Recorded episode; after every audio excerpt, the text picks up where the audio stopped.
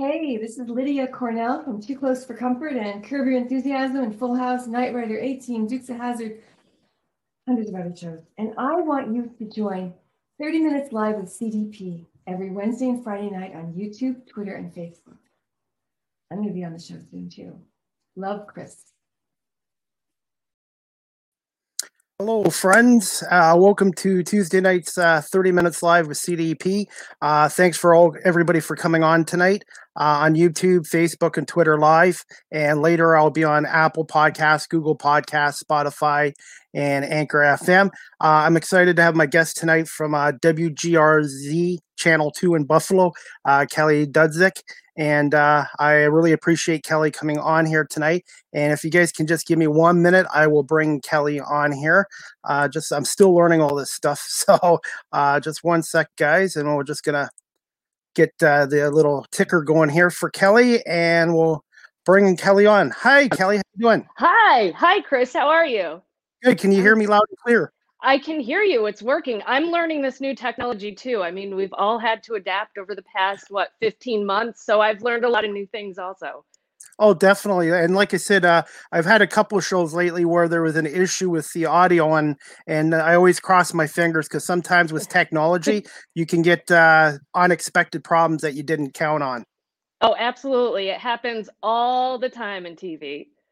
Definitely, and I'm learning all this too. So I've only been doing this podcast for the the last year, and uh, and and I've been doing v- volunteer work with Rogers TV before the COVID struck as a camera operator. So um, oh, I really, awesome. yes, I really like it, and uh, Rogers TV is a good place to learn. And uh, I've got a taste of the broadcasting bug from doing that and uh, doing my podcast. So um, like I said, I really appreciate you coming on tonight, Kelly. No problem. I'm happy to be here. So, how was your day? It was great. You know, the Blue Jays are in town. Obviously, you know that. So, that's the big news of the day. And while I was not out at Sahlen Field, a lot of my colleagues were. So, I anchored most Buffalo from the studio. And I was speaking of potential technical disasters, I was the standby anchor in the studio for the 530 town hall in case the live shot went down for Michael and Kate at Sahlen Field, I had my mic on ready to go to jump in just in case something happened because you never know. Uh, that's what I'm learning about even doing a podcast or whatever. Yeah. Things do happen and you just have to be able to prepare. I've also had to learn to ablib too. I've had a few guests yep. where they've had to, to cancel at the last minute with other commitments. So I, I still had to go on with my show and uh, just got to keep on talking on here that's the best way to do it and that's also the best way to get practice and get reps in. That's a breaking and, you know and for me similar situations happen where there's breaking news and you're waiting to find out more information just as the audience is and just as the viewers are and a lot of times you do have to fill time especially if you're dealing with a situation where you're gathering information still or you're trying to get to crews out in the field definitely. Uh, like i said so i'm still learning every day and stuff. I was going to say i had one of your coworkers on a couple weeks ago. Really nice guy pete gallivan. I could have talked to him for three or four hours. I love pete. Pete is great but you know what? I hardly ever see pete in person. Every once in a while i'll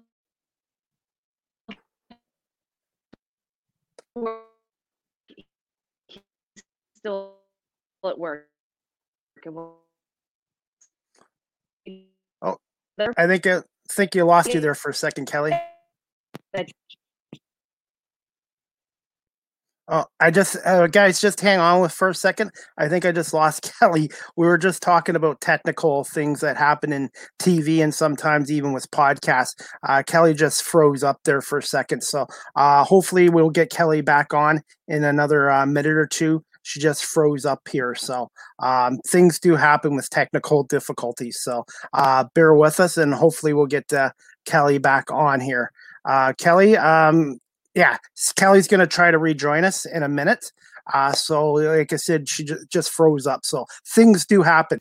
And uh, since we're waiting for Kelly to come back, uh, the Toronto Blue Jays play uh, their first home game of the year in Buffalo tonight at Sahlen Field against the the uh, I keep calling them the Florida Marlins, but the Miami Marlins. So the Blue Jays are back in Buffalo playing them. So uh, guys, uh, I got Kelly on, so just cross your fingers and we'll just wait one second, okay? We were just talking about it, so I kind of jinxed this. Hi, Kelly. Okay. Hi. Yeah. You know what happened? Both screens went black. We got the wheel of death going so I took my work phone off of Wi-Fi because I have a separate work phone, and I also took my iPad off of the uh, Wi-Fi. So hopefully everything um, goes smoothly from here on out. But see, that's exactly what we were talking about. It happens. It's even happened to me too. I have to just make sure I uh, keep my phone away and I shut yep. off any audio stuff too. So I just try to get ready an hour before my shows and check this, check that, and sometimes things happen you don't account on. So like you, like you, like you said, it just happened. Right, right. But I'm glad that that worked out. That got fixed quickly. Definitely. I was going to say. So I guess your shifts cross with Pete Gallivan then. What's that? We were talking before you got cut off. Oh, uh, yeah. You're saying you hardly ever see Pete. Yeah, so the daybreak people, I hardly ever see them unless we're at a special event together. You know, something where I'm seeing like the Komen Walk or a gala or something on a weekend. But it's weird because you'd think, you know, I work at the same place as these people, but I rarely see them. And with COVID, a lot of people were working out of the building for a really long time. There are still people I work with who I might see on TV every day, but I haven't seen them in more than a year in person. Yeah, I haven't seen some of my friends or family members in almost a year and a half now. Yeah. Yeah. yeah. So and um good news, I finally did get my first uh shot the other day. Oh, that's fantastic. That's so great so, to hear. Yeah. So far, so good. Um, my second shot, I'm not going to get until September. I guess in Ontario, in Canada, they're going to make people wait four months for their second shot and we only had to wait three weeks. But yes. I mean, as the supply increases, I could see them changing that schedule and allowing people to make their second dose um, appointments for sooner than that. So you're not waiting. Definitely. I'm hoping the border will be open by August because I was supposed to take a family member last year for their 75th birthday to see Billy Joel at New Era oh, Field. Yeah. And that cancel got postponed because yep. of the COVID. And I figured, okay, another year from now, I, I dealt with Ticketmaster. I said, "Yeah, don't right. refund my money. I'll wait another year by August." And now it's kind of like, yeah, it's getting dicey. So I'm I'm I'm hoping it will be open by August. I'm hopeful too. I'm hopeful too. I know that Brian Higgins, our congressperson from here, has been working on that. And you know, fingers crossed at this point because I really do miss visiting Canada. Usually, we go yeah. four or five times a year to go to Toronto to visit Toronto for a long weekend. We also like going to Niagara on the Lake and Niagara Falls, Ontario. So we usually go, we have Nexus passes, we go all the time. And the last time we were able to go was December of 2019. And actually, we were in Canada in January 29, or 2020 because we flew out of Pearson. But I've really missed visiting Canada. The border's been closed for so long at this point. Yeah, I uh, my last time in the states was uh, in Niagara Falls, Amherst, uh February mm-hmm. 5th, 2020. And even then the customs guys gave me like they didn't give me a hard time, but they asked me 20 questions about COVID. Wow. And I and I'm thinking even back then, maybe the border should have been closed sooner than when they did in March, to be honest with you. Yeah, and you know what? We'll never know. We'll never know because there was so little testing back then mm-hmm. that there were cases that we had no idea. You know, we had no idea people were positive. Yeah, so it's been like a crazy last 16 months, but I, I think things are slowly getting better. Ontario is going to be out of our state of emergency as of tomorrow. And then apparently by June 13th, we're going to go to a three phase system. Phase one for opening will be three weeks. They're just going to take it slowly because they don't want to have a fourth lockdown here. Right, absolutely. Because didn't you guys have uh, out- outdoor and indoor dining back at some point? A little bit, yeah, only at 50% yeah. capacity. And then the numbers got bad again. And then they had to do a third lockdown. So it's, yeah, it's been tough for everybody here, including businesses, small businesses. Oh, absolutely. We just had our curfew lifted um, yesterday, actually. And um, restaurants can now stay open past midnight. And they got rid of the requirement that you buy food with alcohol probably about a month ago and that's it and that was something you know that was hard for a lot of people to get used to and it was also hurting businesses because a lot of businesses especially a lot of the bars in our area, you know, rely on people coming in for drinks and you couldn't just buy a drink, you had to buy food with it. Definitely. Like I said, so I'm crossing my fingers we will be able to come across the border, hopefully maybe by August. Um, like I said, because I like to go come to the States for shopping and yep. sporting events and food and beer. I miss Duff's Wings. I miss the New York Beer Project. So it's like, yeah.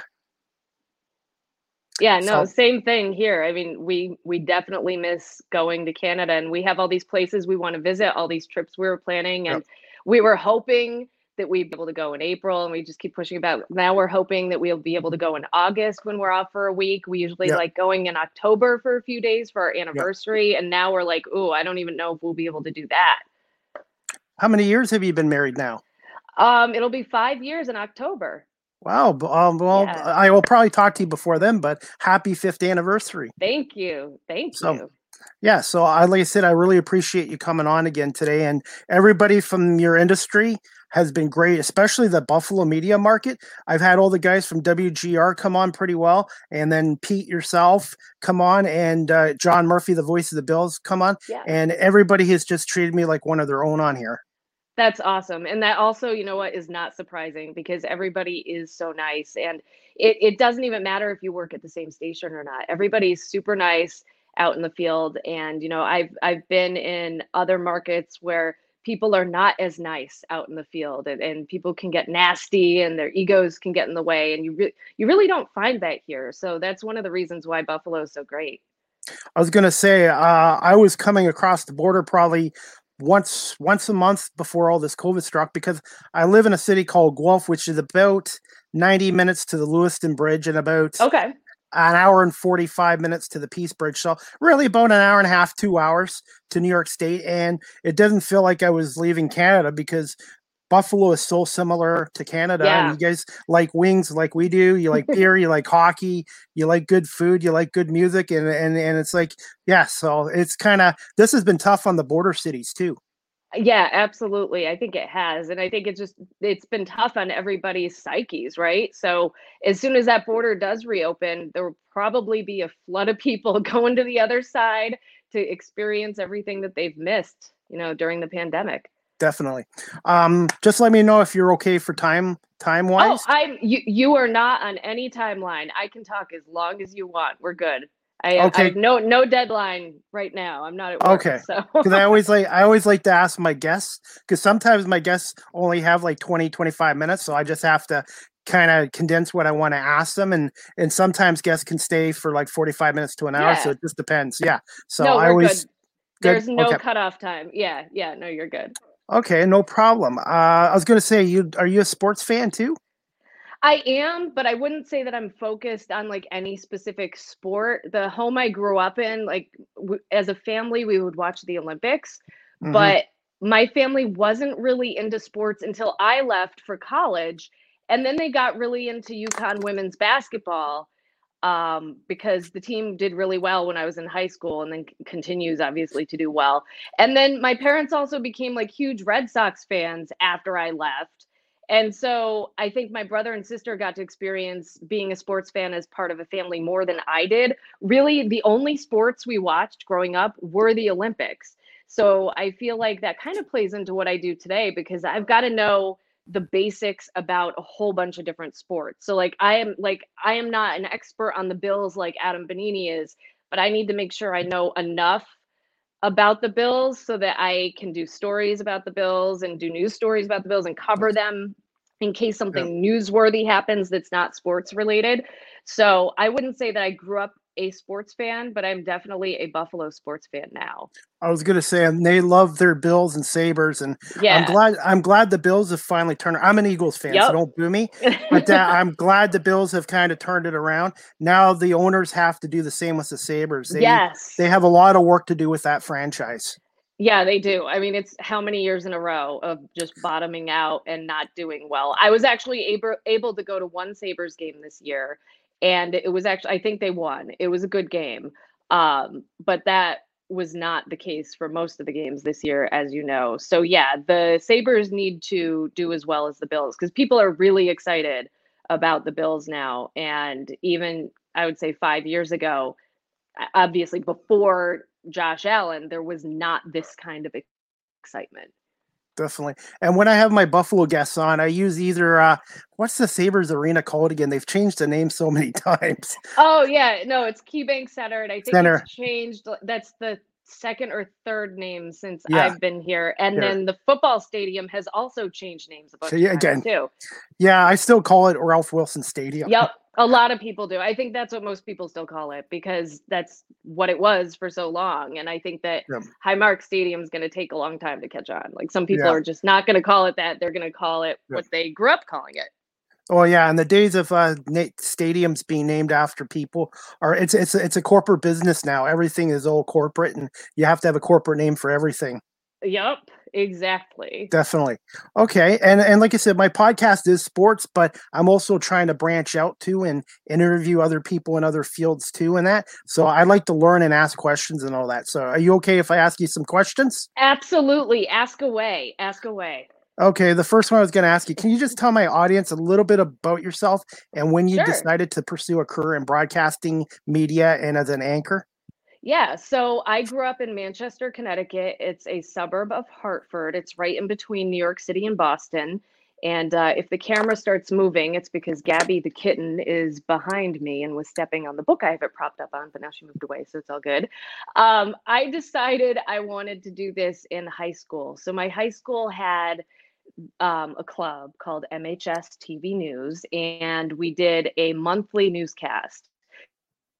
We had our set donated by Home Depot, and it was an old like counter that we kind of cobbled together.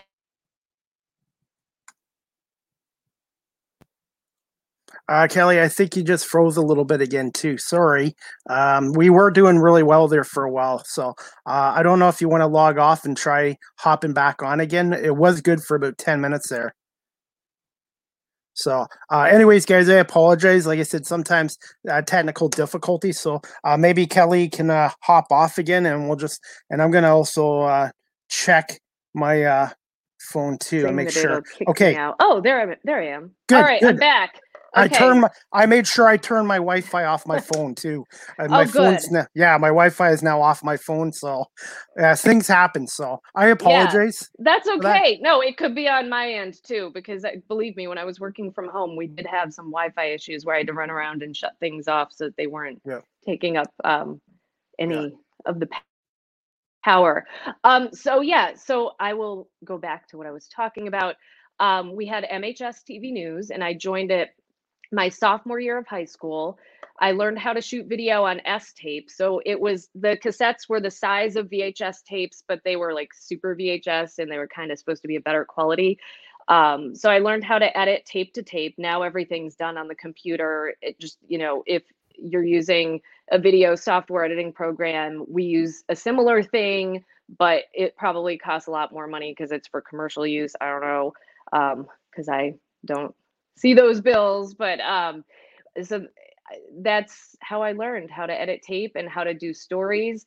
I would do reports on things happening at the school, and every month, everyone would gather in the auditorium to watch the tape of our newscast. I also did um, morning announcements in junior high school. Cool. So I would say that that's like my first taste of broadcasting was doing the morning announcements once a week at Illing Junior High School. And so I decided to pursue this in college as a major. I went to Syracuse University and I majored in broadcast journalism and political science. And I just stuck with it. I never changed my major. I always knew that I wanted to be a reporter and an anchor. And when I started out, I became a producer because it was easier to get a job and I didn't want a gap between college and working. I just wanted to start working right away. So I got a job in Wilkes-Barre, Pennsylvania as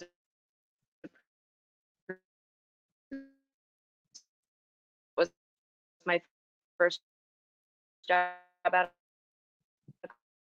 college. Okay, guys, I think Kelly uh, froze again there. So I apologize again for the technical issues. Uh, just uh, bear with us and we'll get Kelly back on. I just made sure my uh, phone, my uh, Wi Fi was turned off. So uh, hopefully we'll get Kelly back on in a minute because she was just telling us about how she got into her into broadcasting before she started with WGR and and her school, I guess, as well. So yeah, just bear with us, guys, and hopefully we'll get Kelly back. I'm just gonna check one thing. I'm just gonna check to make sure I'm actually. Uh, anyways, guys, like I said, uh, bear with me and we'll get this uh, corrected. I'm actually gonna shut my phone off completely, and uh, well, my Wi-Fi is turned off. So hopefully we can get Kelly back on in a couple of minutes and stuff like that. Uh, so uh, just bear with me.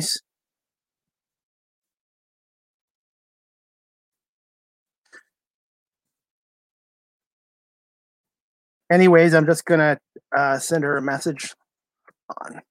Hopefully, like I said, guys, I apologize. Uh, things happen, so uh, yeah, technical things with uh, freezing up and stuff like that. So I made sure my cell phone, the Wi-Fi was turned off, and I shut it off completely. So, anyways, guys, just bear with me, and I think we're gonna have Kelly back.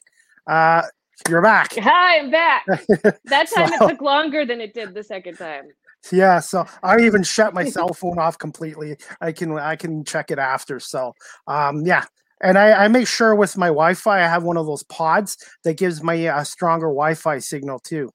Oh, nice. Yeah, I yeah. don't I don't know. I mean, it could be on my end too. I we have so many devices on the Wi-Fi and I know we have the the thing upstairs that makes it stronger. So hopefully, hopefully it's all fixed for now. But yeah, our, yeah. our router's upstairs and I'm downstairs, so that could be yeah. part of the problem.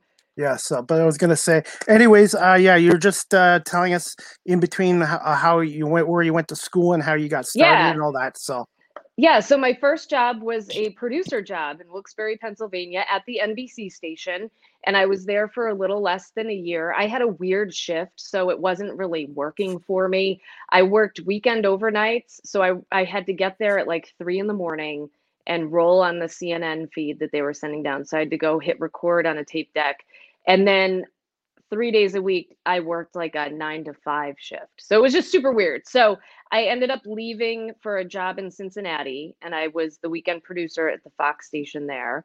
And then after like two and a half years, I decided I really wanted to be a reporter and an anchor. So I left for a job in Montana and I moved from Cincinnati, Ohio to Great Falls, Montana. And I was there for about two and a half years where I did like every job in the newsroom except for weather and sports. Everything. You were pretty much doing everything yourself, um, especially if you worked a night shift like I did. Um, I would listen to the scanner, and if I heard that there was a car crash somewhere. I'd take the camera, I'd go out and shoot it. I wrote the whole newscast myself, produced it myself, ran my own prompter, um, and did stories and anchored and edited the video. And at that point, everything was still shot on tape and they were DVCPRO tapes. So they were tinier, but then you put it into the computer and you were able to edit it in the computer. Um, so that just shows you how like technology was changing. But I was there for two and a half years, and then I went to Little Rock, Arkansas after that for a weekend anchor job, and I was there for almost six years before coming here to Buffalo. I was gonna say, uh, everybody has told me talked about how they got started. Basically, yeah. everybody's story is similar. Yep. Everybody's just they they really learned they wanted to do it when they were younger, and they also also learned uh, to do various jobs. The more you can multitask, yes. the more the more valuable you become.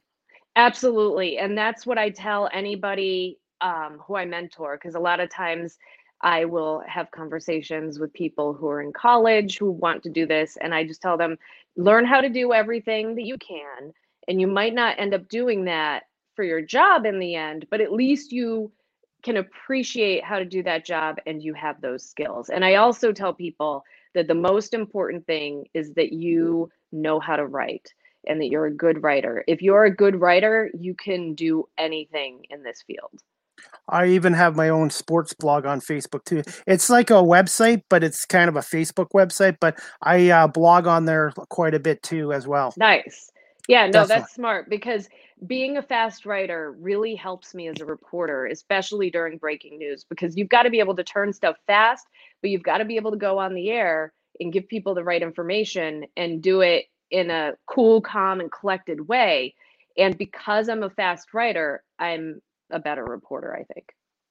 I just wish they had all this technology back in the 70s and 80s because I was passionate about talking sports back then, but I didn't have the opportunity like I do now with Rogers TV, uh, right. uh, let, having volunteers in their in their TV pro- productions, and then having all this uh, equipment I have now at home to do my own podcast. But everybody that's been talking to me says it doesn't matter about your age; just keep doing what you're doing as long as you're passionate about it, you can do it. And you're right. In, you know, in the 80s when I was growing up, VCRs cost a lot of money. Like a thousand bucks. Yes. So people yes. didn't have people did not have VCRs. Like we I think I was one of the last people in my class in elementary school to to get one. And sometimes you had to rent one from the video store. So yep yeah, technology has gotten a lot more accessible for people, which is great because I feel like it's giving more people opportunities.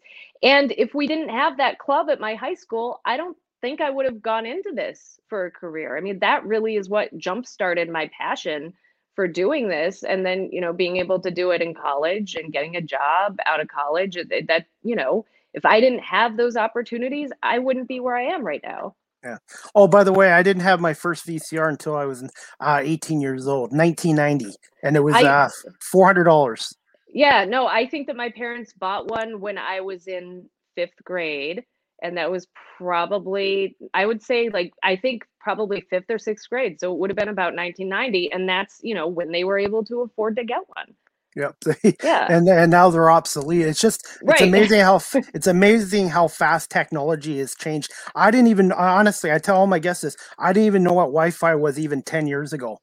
Right. And at my first station, we didn't have computers that were connected to the internet. We had like one computer in the whole newsroom that was connected to the internet, and we didn't use the internet as a way to get news out to people or as a way to collect information for people. It just it wasn't a thing. I don't even know if the station had a website at that point.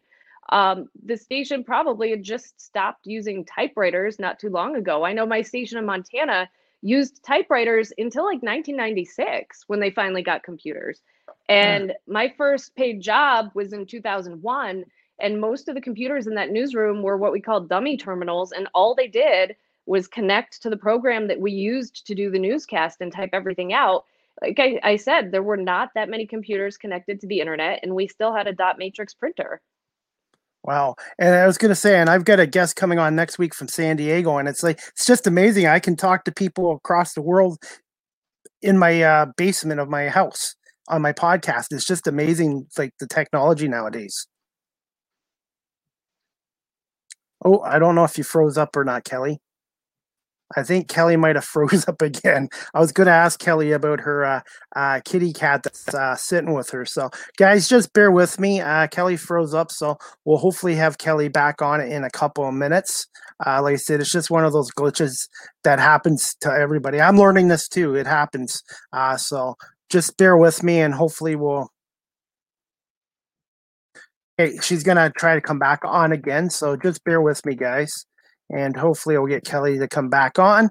And uh, like I said, guys, technical things do happen uh, in television and radio and even podcasts. So um, Kelly's a really good guest, and uh, just hopefully we can get her connected back on here again. Uh, I'll just try. We'll just try it again. Just bear with me, guys, uh, as we're waiting for Kelly and stuff like that. Since we're waiting for Kelly right now, I'm just going to show a little video clip. Okay, guys, uh, I'm just going to show a video clip, and uh, well, it's about what they did with the Buffalo uh, Bison's baseball stadium. Just bear with me, and we're just going to show a little clip while we're waiting for Kelly. Very nice. I mean, we're so kind of pretty. spoiled here in Buffalo. This really is one of the great minor league ballparks in America, and they've done what is can only be described as a major league renovation here. That's really going to be the lasting impact oh, of this team coming here to Buffalo. We're going to okay. be seeing the, I can uh, hear you, Kelly. Stadium for a long time. Hi. I was just showing a video clip here to get ready. oh, awesome! Indoors, yeah, here, Michael. I see it. Everything works. Okay, cool. Thanks. Rooms, a lounge. It's only a minute clip. Rooms. These are all now really up to MLB standards, and they'll be sticking around long after the season. There are brand new climate controlled batting cages that are pretty sweet. Also, the bullpens got moved right behind right field. The old bullpens were actually in the field of play And speaking of that, there is beautiful new sod in the outfield, a new warning track, new foul poles, and finally new LED lighting, plus a couple of new light poles to fill in some of the gaps. This construction is much more substantial than a lot of the temporary work that happened for last season. Absolutely. Yeah, it's it's been a whirlwind. So been down here for quite a while. Construction's been going on for a few months. So it definitely was better to have more than three weeks like we had last time. But it, it has been down to the wire. So we're excited for the end result that we've gotten to, um, but still kind of putting on the final touches today in order to be ready to open those gates to our fans. Yeah, they really have been working up until the last minute to get all this stuff done. And as we're just a couple of hours from first pitch now. Well, anyways, uh, the clip was courtesy of WGR Channel 2. I just wanted, to, I always have a video clip I, I, usually bring on with the guest, and I just figured since you were trying to get back on, we just uh, yeah. put on a little clip. So I'm learning this uh, StreamYard is great because I can uh, put video clips and share stuff of my guests or promote them on here as well. Yeah, no, your whole setup's really impressive. I'm really impressed with how easily you can play video and have the double boxes up. I mean, if you think about it, this technology was around, you know, in the 90s when I was in high school using it, yep. but you had to have a special computer program and, you know, the graphics program we had wasn't great. And now everything like you're doing looks like broadcast quality. I really appreciate it. And then, and like I said, uh, my friend in Philadelphia, he's a Jamie. He's a Eagles fan. He's a huge Eagles fan, even more than me. And he got me on the Streamyard. He said, "Chris, you want to do professional podcasts? Go with Streamyard." And he's helped me out and some of my other friends. And I'm still learning every day and every night. But it just this is this technology is really great. I don't mean to go on about it, but it's it's just awesome. This stuff. Yeah, it is. Uh, no, it looks good. Yeah, and that clip was courtesy of WGR Channel 2. It's just about uh, what they did to get the Sahlen Field uh, more up to Major League Baseball standards. And from what I've seen, they did a great job. Yeah, it's really exciting to have that facility here. And, you know, it was built in the 80s as a possible stadium for an expansion team. It didn't happen, but we've been super blessed to have that for the Bison so far. And now that the Blue Jays are here, it's really exciting. Yeah, 1988, I believe it opened yep. up, and I'm Pilot trying to Field. Pilot Field. Yep, yep, definitely. Mm-hmm. I'm impressed. Pilot yeah. Field. It's changed names a few times too. Yes, yeah, and it just changed yes. recently. Before it was Coca Cola Field. Yeah, and I like the fact that it's only five minutes from the Peace Bridge. Like as soon as you get across yes. the bridge, you get off at exit six, and then there's parking right there. It's easy to get into and easy to get out of. Yeah, it is. I, there's plenty of parking around there, and um, yeah, super easy to get to. From my house, all I have to do is get on the train. There's a stop right near where I live, so we just yep. walk to the metro rail station, get on, and then it takes us right to the ballpark. Yeah. Now, I was going to show a clip of you tonight. I decided to go with the ballpark one because the other one was kind of about the U.S. Canada border crossing being open, and I just didn't want to get into too much political stuff on here. Yeah. I, I try to kind of keep it like to keep it like, light. Keep it light and stuff like that because mm-hmm. I find, uh, yeah, I try to keep politics off my social media as much as I can. Yeah, no, that's smart. I mean, if you want to talk about one thing that's changed drastically from when I started in this business to now, it's social media. That is the biggest change besides technology getting better. It didn't exist when I first started. If somebody was upset at a story that you did, they wrote you a letter and they mailed it to yep. you. And now they can reach you in so many different ways. And we've got to do social media and use social media for our job. But it also means that you have to deal with the trolls, and everybody deals with them differently. Definitely, yes, you get that. So yeah. I just try to avoid uh, stuff like Me that. Me too. Definitely. so I was going to say you already answered my next two questions, and that's the one thing I've been learning on too. Uh, Jerry Howarth, who did the Jays games for 36 years, gave me some good advice the other night. He goes, listening skills, because yep. sometimes you uh, you have all your questions prepared, written down, or typed up like I do here, and sometimes the answers are already given before you get to those questions. So he uh, gave me some good advice about listening skills are very important too. Exactly. I listened to that podcast, and as soon as he said that, it's like, bingo, that is right. You know, most of the information you'll get will be from just listening. And usually when I go into an interview, I don't write my questions down ahead of time. If there's something that one of my managers wants to make sure I ask, I will write it down so that I don't forget.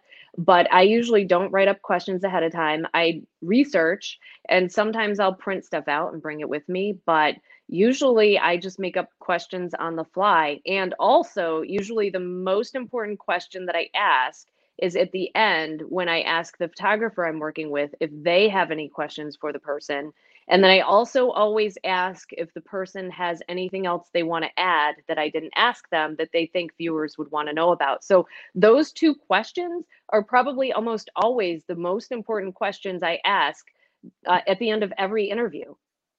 I was gonna say, um, I'm guilty. I still kind of prep my shows ahead of time and and write my questions down. But with Streamyard, I can type them up and put them on my yeah. graphics. Because when I first started doing this, I was looking down at a piece of paper, and even Eric Smith of the Raptors radio mm. play-by-play guy, he's like, "Chris, when you do an interview, you got to make sure you're looking at that guest." Mm-hmm. So Streamyard, in a way, is great because my questions I already have typed up, and that way I can focus on you and listening to your answers and responses more than looking at a piece of paper paper.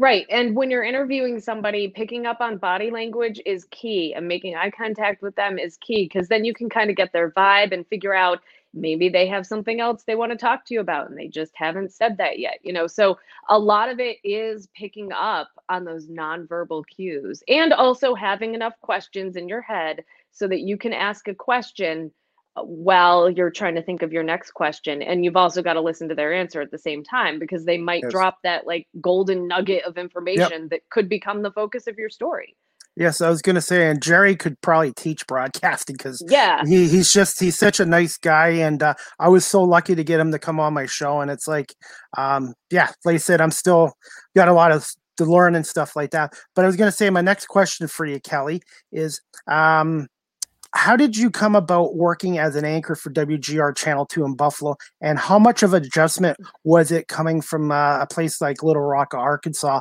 to Western New York? Yeah, so I have lived in a lot of different parts of the country. And I think that that was something that just happened based on where I ended up working.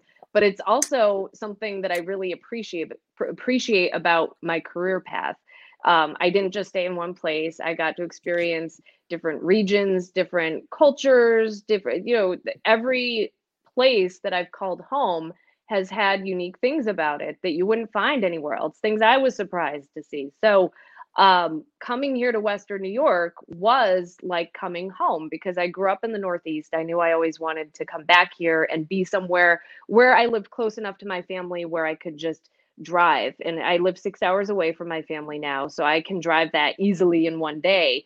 When I lived in Montana, I had to take two or three different flights to get home and it was also super expensive. It was more than my rent check to be able to fly home. So I only flew wow. home a couple times. I mean, you just you couldn't afford to do that especially making what you make in a small market.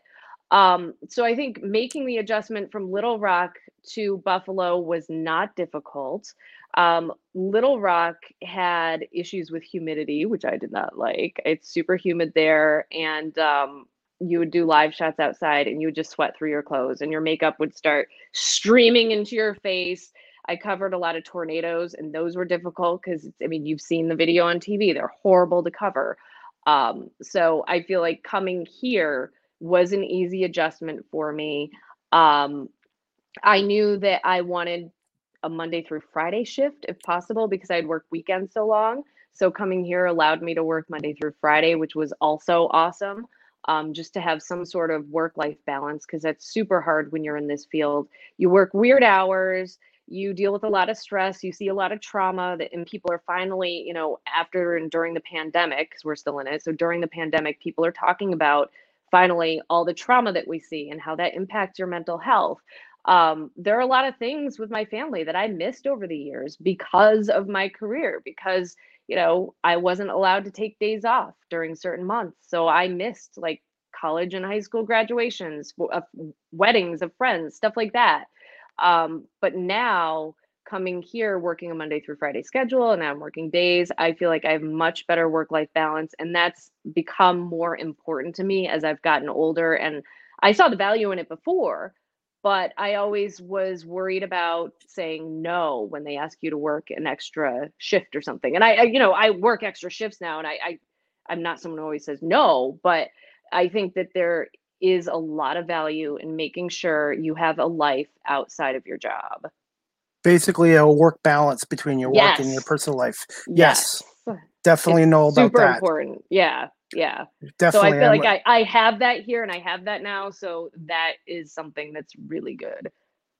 And if I'm lucky enough to get into radio, I'm going to try to do the same thing too. Mhm. Leave work at work and try to try to balance your outside life from your work life. Yeah, and it's hard, and it's hard especially Yes. when you're wired like I am. Like I always want to know what's going on. I want to make sure I'm not missing anything. You kind of are on call 24/7 because if something happens where they need me to go in, I'll get a phone call and I might have to go in. And you know that, but you also need to be able to take some time away and enjoy your life. Okay. My next question for you is um, Did anyone take you under their wing, uh, mentor you uh, when you first arrived at WGR Channel 2? Yeah, I would say Claudine has been awesome. Um, she's somebody I really look up to. She has grown up here, she's been at Channel 2, and she's an awesome journalist. So she is somebody who is not only my colleague, she's my friend. And if I ever have issues or things I want to talk about with her, I know I can call her anytime to chat or text her anytime. Or if there's something I see that is, I'm like, uh, I don't know what I should do with this situation. She's been fantastic. So I would say that she is my main mentor at Channel 2. And the late Scott Brown was fantastic as well. He was my cubicle buddy, and I just really admire him for the work he does. When I first came here for my interview, our former news director, Woody, sent me a bunch of links to a bunch of stories, and he sent me stories that Scott Brown did and stories that Dave McKinley did. And I was just so impressed that this was a station that allowed people to do stories that were longer than a minute and 20 seconds because I came from a station where you had to get a manager's approval if you wanted to do a story longer than a minute and 20 seconds. And they were allowed to have time to breathe in their stories. And I was really impressed by that. And their storytelling skills and their skills as journalists. So those are some of the people that I I look up to here at Channel 2. I was gonna say I have so much respect for producers because I've only Yeah. done camera operating work for maybe a year uh, for hockey games, and just seeing the producer, he is gonna make sure he has to know all aspects of the job, know everything about the cameras, everything about audio, graphics, and I'm I'm like, wow, I'm just that that job is really man, you're like the quarterback. Yeah, you are. And I only did that job for what, about three and a half years. And it was tough because you are dealing with and managing the on air people at the station. So you are having to tell people that you would like them to do things that they might not want to do. And then you're also managing your managers who are calling you up and in your ear all the time telling you to do certain things. And oh, by the way, you're producing a newscast and writing a whole bunch of stories at the same time. So yeah, it, it's one of that and the assignment editor jobs. I think are two of the most difficult, n- not necessarily difficult, but most like underrated and underappreciated jobs in the newsroom. This is Elsa, by the way. She's. I was going to ask you about that. Yes, Yeah. I have a I have a cat too named Latte who was adopted a, about a year and a half ago from the Humane Society. So I was reading up that what you do, and that's great. Adopt but don't shop. And, Yeah. and again, for Humane Societies or animal shelters, best way to go for pets. Yep, Buff, um, Elsa is from the city of Buffalo Animal Shelter. Mm. Does she have a favorite- Shedding. Yes. Does she have a favorite treat? Does she have a favorite treat? So Elsa likes dry food for some reason. Like usually cats really like wet food, but Elsa is a dry food fan. So she likes dry food and she likes um, dry treats. Every once in a while, she'll taste some of the wet food that the other cats are eating, but she's really a dry food fan. And um, what else do you like, Elsa? She likes catnip. She likes catnip, and um, she like they all like chasing their springs. We have four cats. Wow. Um, well, la- la- latte latte likes dry food and wet food, but she likes these uh, treats called Temptations. I don't know if you have them in the Oh, states. yep. She's she's hooked on them, and as soon as I open the door where they're kept, she comes right up to me and brushes up against me, and she's she knows she knows. Yeah, she loves no. those. They have greenies and they have tried breaking into the container. So we have to be careful. We actually had other treats for them. They broke into the container the other day and we had to put them in a different one that they hopefully Yeah. can't open up. Yes, they're like your baby. They're like baby. I've always had dogs and cats, and their our pets are like family to me. Yeah. Oh, yeah. These guys absolutely are. They absolutely are. And I think that's great that you adopt from uh, animal shelters. That's that's really great. Yeah, we have um so we have Elsa, we got her from the Buffalo Animal Shelter. Um Blanche just showed up at our old apartment almost 4 years ago. She was a tiny 4-week-old kitten. Like she probably should not have been away from her mom yet, but she had no other there were no other cats around. Uh, we think she came from a feral cat house that was kind of near the casino because our old apartment was by the casino in downtown Buffalo. And then our two other cats came from a rescue group, and we got them in November. They were a bonded pair. So we we were only going to get one kitten, and then there was a bonded pair. So we got Abby, a Gabby, and Sage. Oh, and uh, speaking of Sage, I have a niece named Sage. Oh, nice. Yes, Yeah. No. Good name. Good Great name. Yes, and they all know their names, so they all know if it's you know time for them to eat or if they're in trouble. Yeah, Right, some of them. Yeah, Latte's on a schedule. She has to be fed at a certain time. That's what we do too. Because if we left the food out, they would just gobble it all up at once. Definitely. Okay. Uh, my next question I wanted to ask you, Kelly, is what's it like overall being in Buffalo in the Western New York area, and so far your experience with WGR Channel Two? It's it's been fantastic. Um, there's always something to do, and you are never bored. Like people always complain, at least like where I grew up, people were like, "Oh, it's so boring here," and I think people always say that when they're younger and they don't appreciate things. And I feel like I'm never bored here. I love being able to walk to stuff. I always wanted to live somewhere where I could walk to a restaurant, where I could walk to a place to see live music. And I can do that here. Um, the walkable neighborhoods are awesome. I live kind of Elmwood Village adjacent. So there is always something going on. There is never a moment where I'm like, oh, I wish, you know, we had something to do. And especially with the pandemic getting better here, things are starting to happen once again. Um, throughout the pandemic, we were getting takeout every Saturday night, but now we can actually go out and do things, which is great. So, you know, we haven't seen live music yet um, again, but we're planning on going to see a show at CMAC at the end of August. Um, so yeah, and especially like the sports scene. So there's tons to do. No one can ever say they're bored here. I was going to say, are the masks still mandatory, or are that just optional now? So here's the deal with the mask situation. A couple weeks ago, they said that they would in New York State that New York State was following the CDC guidelines, and that happened. I don't know. I feel like it was a little bit after the CDC changed the rules. Like New York hadn't changed the rules, and then the governor said the rules were changing. So you follow CDC guidelines, but every store or restaurant has its own rules and can do it just like you know you have to wear shoes and a shirt to go into a store. They can tell you that you have to wear a mask, or they can say that they're following CDC guidelines, and if you're fully vaccinated, like I am, you don't have to wear a mask. Um, we still haven't been going a ton of places, but we do go grocery shopping every Friday night. And at our Wegmans, everybody's still wearing masks. All the employees are wearing masks, and most of the customers are. So we've been wearing masks at Wegmans um, just because most people have been.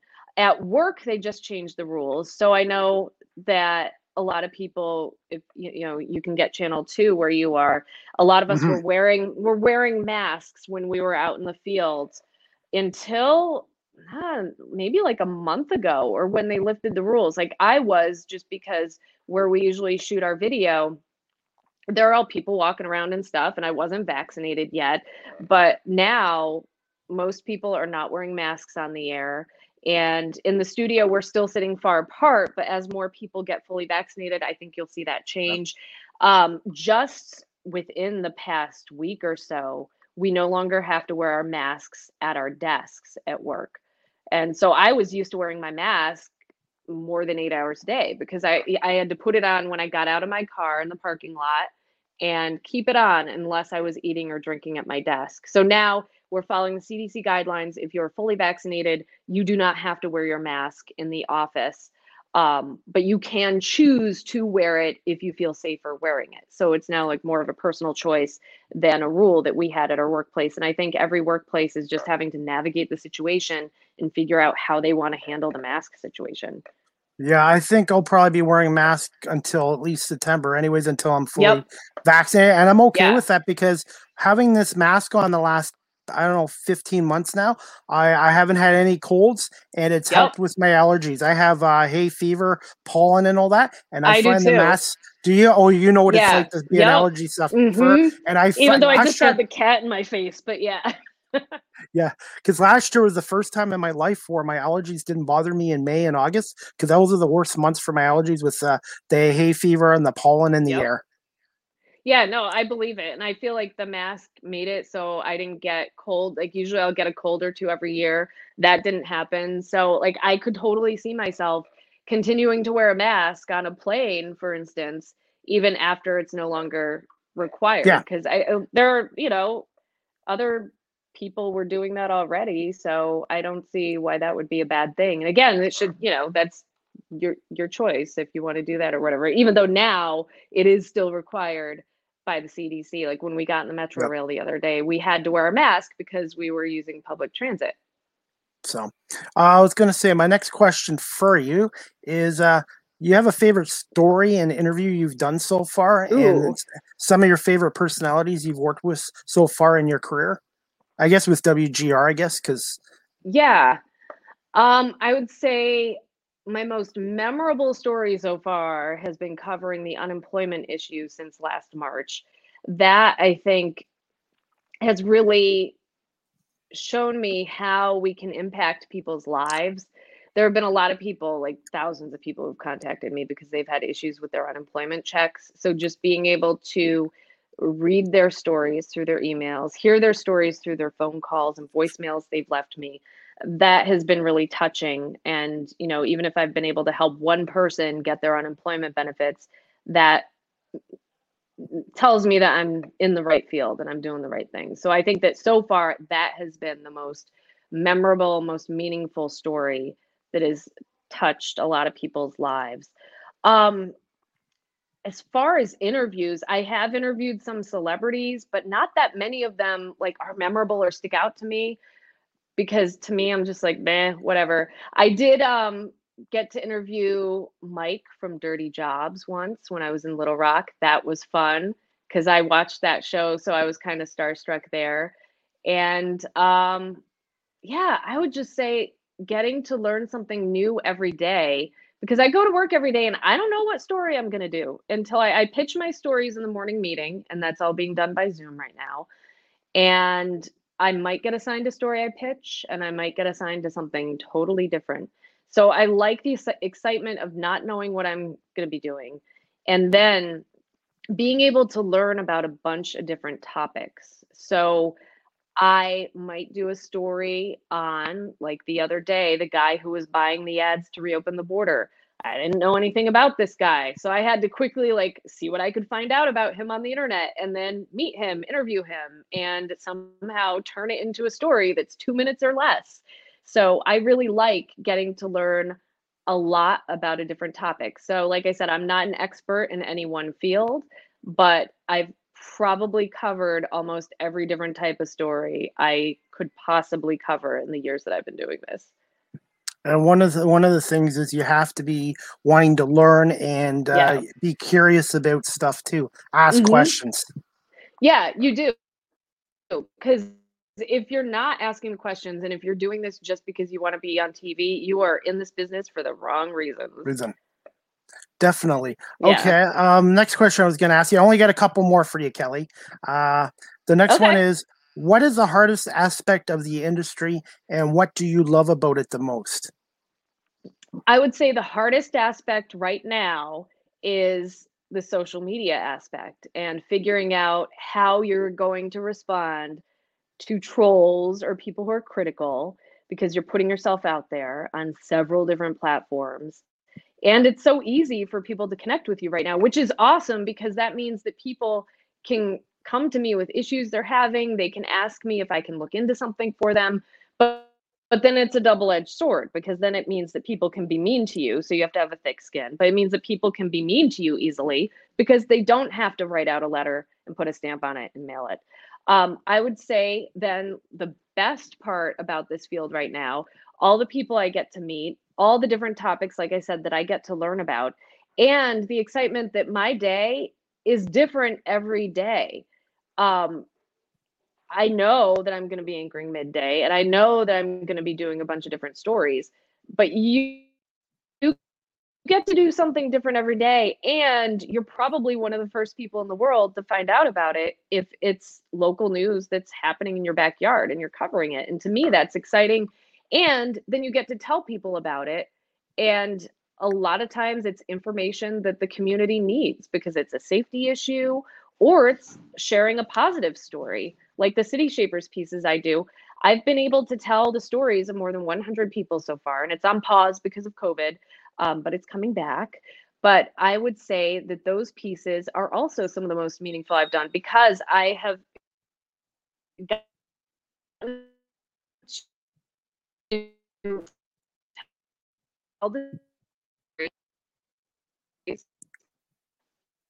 I think you froze up, Kelly. Guys, just bear with me. I think Kelly uh, like froze up again. So sorry, Kelly. I'm just having uh, trouble hearing you. I think you froze up again. So just bear with us, guys. Uh, just we're getting to the uh, end of the uh, podcast. Just a few more minutes with Kelly, and uh, hopefully we can just uh, get this uh, freezing um, technical difficulty uh, resolved. So just bear with us while waiting for Kelly. Uh, Kelly also produces, uh, like she said before COVID, uh, a segment called City Shapers, a feature that you can see uh, when it's back on WGR Channel 2 in Buffalo every Monday night at 5.30 on Channel 2 in Buffalo. So um, she does quite a lot of work for uh, WGR as well. So anyways, like I said, guys, just bear with us. And while we're waiting for Kelly, uh, oh, there we go. You're back. You're back. I'm back. So, I'm I was, back. Yes. So uh, I was just telling my audience about your uh, uh, your show that you produce, and hopefully it'll be back Yeah. on the air soon. City Sh- uh, Shapers, right? Yes, City Shapers. So it was airing once a week on Mondays at 5:30.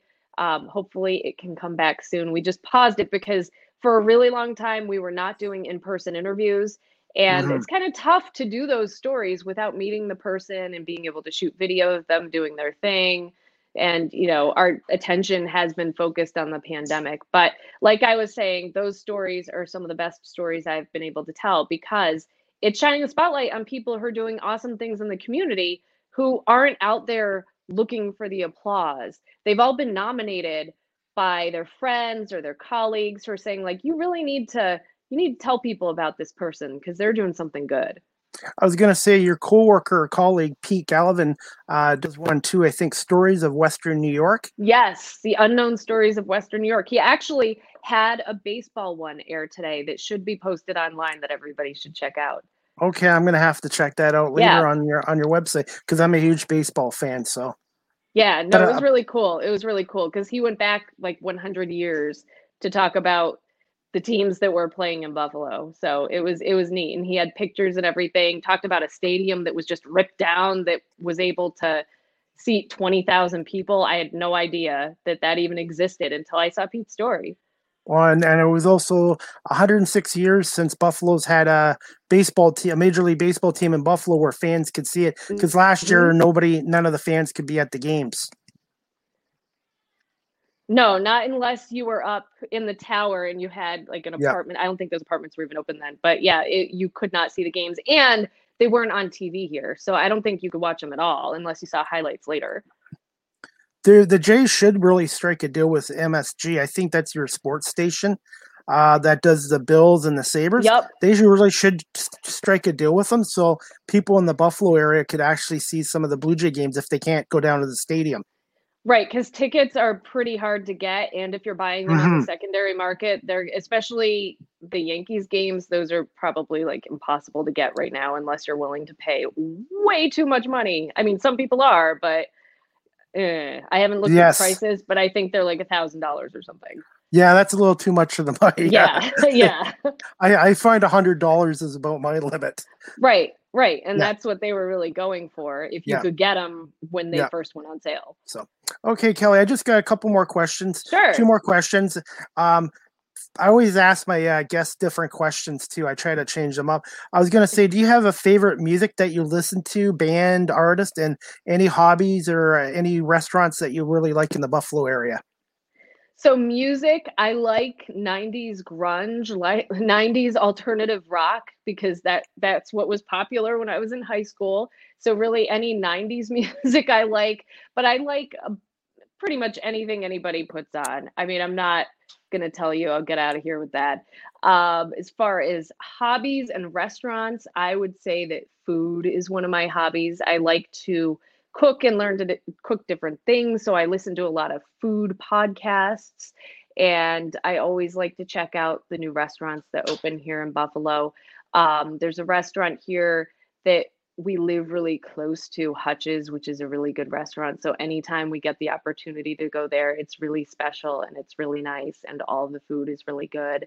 That's a local restaurant that's been a, around for a while, and um, there are a bunch of new restaurants that have popped up. There's one on Hertel called the Little Club, and it's a wine bar, but they focus on small plates. So that restaurant is one that we like going to. Um, but really, you could eat at a different restaurant every week in Buffalo and not repeat and not have a bad meal. Everything is so good. Yeah, when you go to the states, especially the Buffalo area, you need to go to the restaurants hungry because you guys, yeah. uh, you guys give proportion sizes a little bit bigger than we do here in Ontario, and it's like I don't even know how you guys can eat dessert in the states because you guys, oh, it's just oh my god, you guys get so much choice down there. Yeah, no, and that's yeah. why if we if we can walk to to where our restaurant is. Like if it's within two, two and a half miles, we will walk because we know that we want to have dessert and we're going to need to burn off the calories. Yeah, I was going to say uh, that's one of my sweet things uh, cheesecake. Uh, when I went to New York City a couple years ago, this place called Juniors in New York City, and I guess it's out of Brooklyn, is oh my God, it's amazing. The the oh, cheesecake, oh, wow. it's like, and one slice is like four slices here. So if you ever get to go to New York, try juniors out of uh, New York's New York City or Brooklyn. Yep. Uh, okay, I, I, you're still there. okay, I wasn't sure if you froze up or not. So. I'm here. I'm here. The audio went out a little bit, but it seems like it's back. Yeah. Okay, uh, no problem. And uh, just two other little things. Uh, I was just going to ask. I do this with all my guests, anyways. Uh, yeah. do you have any good advice for anyone looking to pursue, not just myself, but to looking to pursue a career in media, either in TV or radio? So be willing to learn every job. Um, every job is important, and the more skills you have, the more marketable you will be. And when you get your first job, you will probably have to do a little bit of everything, especially if you are going for an on air position. You will be probably in a small market where you're going to have to do everything from shoot your own video to run your own teleprompter to write your own stories, like what I did in Montana. So just be willing to try everything. And also know that you are going to have to deal with office politics. And I think that's something they don't teach you about really in college. And that is good advice for any industry that you go into. And that is something that you kind of have to also learn on the fly. You're going to be dealing with a bunch of different personalities. And especially if you're going into TV or radio, there are going to be difficult personalities. They're going to be awesome people. Some of my best friends are people I've met along the way at different TV stations. But just know that you have to focus on making sure you are in a good place and you're doing what's right for you. And um, just know you also should find somebody you can rely on as a mentor or like a work buddy who you can talk to.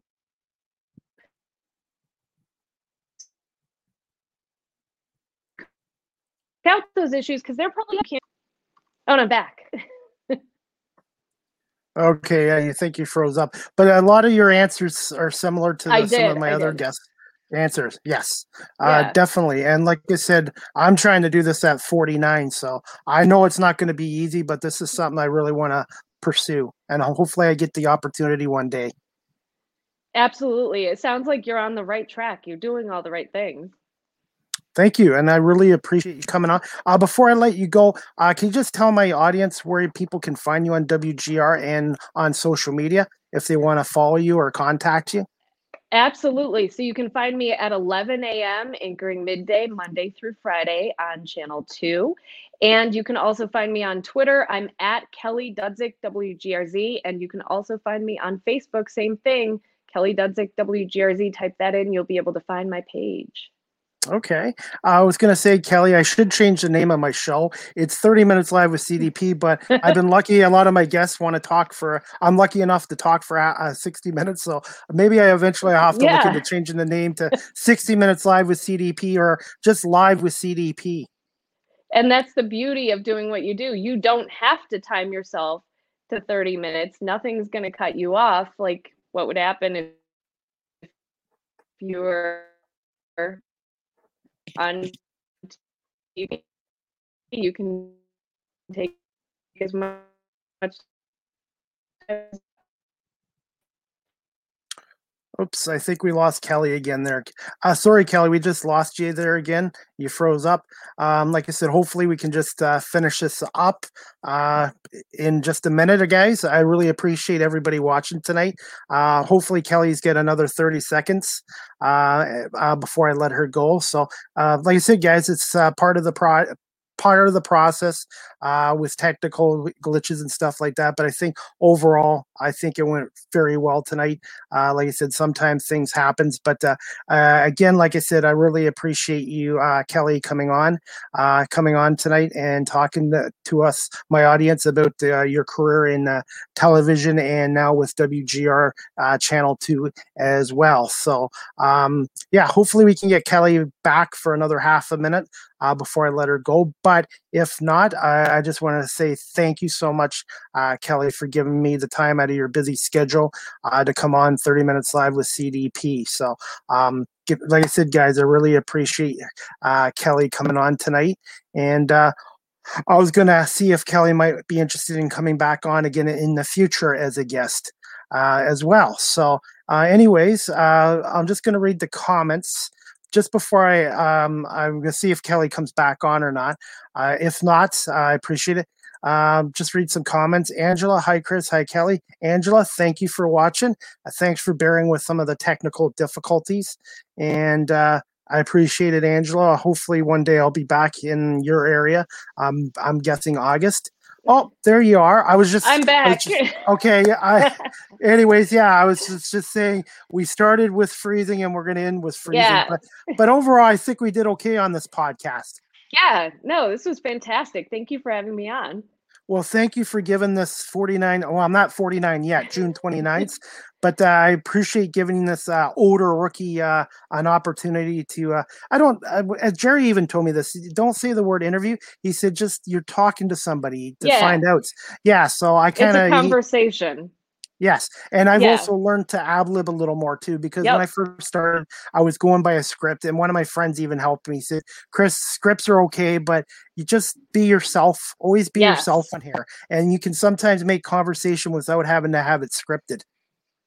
Absolutely. Absolutely. Just be natural, be yourself, because people can tell if you aren't being yourself and if you're being fake. So, yes, that is awesome Definitely. advice. Yeah. Definitely. Um, I was gonna say maybe one day I'll be able to have you back on again as a guest in the future. That's great. I would look forward to that. That would be great.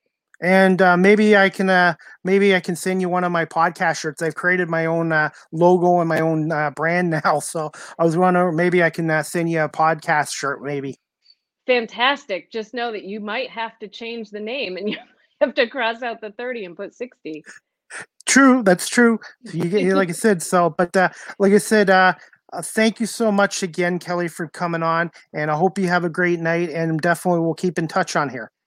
Thank you so much. It was great meeting you. Have a great night. and I'm going to be uh, interviewing one of your uh, coworkers tomorrow. I think her Ooh. name's Carrie Carrie's Belger. Karys Belger, yes. Karys Belger. Yeah, yeah, yeah. Okay. She's another person I really never see her in person because she works overnights. But yeah, she is so great. You'll have a great conversation with her yeah, like I said, I feel like I'm a part of Buffalo because everybody in your industry, like I mentioned before, has been really uh, great with me. So, anyways, Kelly, I'm going to let you go, but okay. thank you so much. Have a great night, and we'll keep in touch. Thank you for having me. All right, bye. Okay. bye Thanks, everybody. Kelly. Good night. Anyways, uh, thank you to Kelly Dudzik from uh, WGR Channel 2 in Buffalo for coming on. I really appreciate it. Uh, thanks, guys, for watching live on YouTube, Facebook, and Twitter and I'm going to download the audio later, and you guys can uh, uh, listen to it on Apple Podcasts, Google Podcasts, Spotify, Anchor FM, uh, Pocket Casts, uh, Breaker, and a few other. Uh, I got so many um, uh, podcast platforms on here. I can't remember them all. But uh, like I said, guys, I really appreciate Kelly coming on. Uh, and uh, my next show tomorrow night, I'm doing another one tomorrow. Uh, it's going to be Wednesday, June 2nd at 4 o'clock. Uh, Carrie's Belger, I think I pronounced the right uh, name right. Hopefully, she's a general a general assignment reporter from WGR Channel Two in Buffalo, New York. She'll be coming on uh, my show tomorrow at four o'clock as well. So, and then I have a show on Friday night at two o'clock uh, with Mary Margaret Johnson, uh, sports digital reporter from the the rival station. WIVB Channel 4 in Buffalo. So um, I'm getting some Buffalo love here this week uh, with Kelly and um, uh, um, Kelly, sorry, and uh, and um, Carrie's and uh, Mary as well. So, and I'm also guys working on some more guys from the uh, NHL and the NBA, hopefully, and Major League Baseball coming on as well. So, I'm just going to read some comments before I go, guys. But Angela, I already said, Mark, uh, hi, Chris. Good guest. Mark, you're one of my first viewers on here. Thank you so much. I'm sorry about your Toronto Maple Leafs, Mark, but I'm going to tell this to everybody that's a Leaf fan. I told you so, guys. The Leafs let you guys down again. 1967. The Leafs now have the longest Stanley Cup drought in NHL history at 54 years. And the Leafs now have lost their last eight series. So, anybody that's a Leaf fan, you need to get a new hockey club. So, they're done. And Let's see. Jim Zettel, I have it on. Great guest, great show. Thanks, Jim. I really appreciate it. Uh, yes, um, Kelly is one of my favorite guests uh, so far. All of them have been good, but uh, yeah, she's really good. You check her out on WGR channel two, and uh, you can check her out on social media as well on Facebook and Twitter, and check out the WGR uh, channel two website. So, anyways, guys, like I said, I really appreciate you all coming on here. Again, my condolences to the Toronto Maple Leaf fans. If you want to check my Twitter and my Facebook out, you'll see all my little uh, pot shots at Leaf fans. But uh, like I said, uh, go Montreal, go! And uh, I'm a fan of Nick Suzuki, and I had the pleasure of meeting Nick when he was with the uh, Guelph Storm and that. So I'm cheering for Nick Suzuki. So, guys, just before I let you go, I'm just going to put on my uh, next banner. Uh, my next show is going to be tomorrow, yeah, tomorrow, uh, Wednesday, June 2nd at 4 o'clock. Uh, guest is uh, Carrie's Belger. Uh, hopefully, I pronounced the right name, first name right. I'm going to work on that. Her general assignment reporter with WGR Channel 2 in Buffalo, New York. She's going to come on and talk about her career with uh, WGR Channel 2 and what her job as a general assignment reporter uh, details. So, anyways, guys, I really appreciate everybody coming on again tonight. Kelly Dudzik, thank you so much. And uh, everybody that's watched on YouTube, Facebook, and Twitter, uh, really appreciate it. And uh, like I said, uh, hopefully you guys can all tune in tomorrow, Wednesday at 4 o'clock.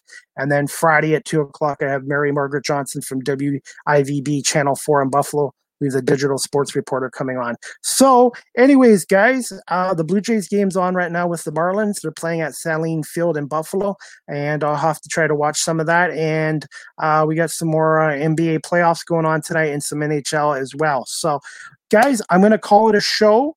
But again, I want to. I hope everybody enjoyed my interview with Kelly Dudzik from WGR Channel Two, and uh, look forward to tomorrow's show at four o'clock on 30 Minutes Live with CDP. Have a good night, guys, and we'll talk to you guys soon.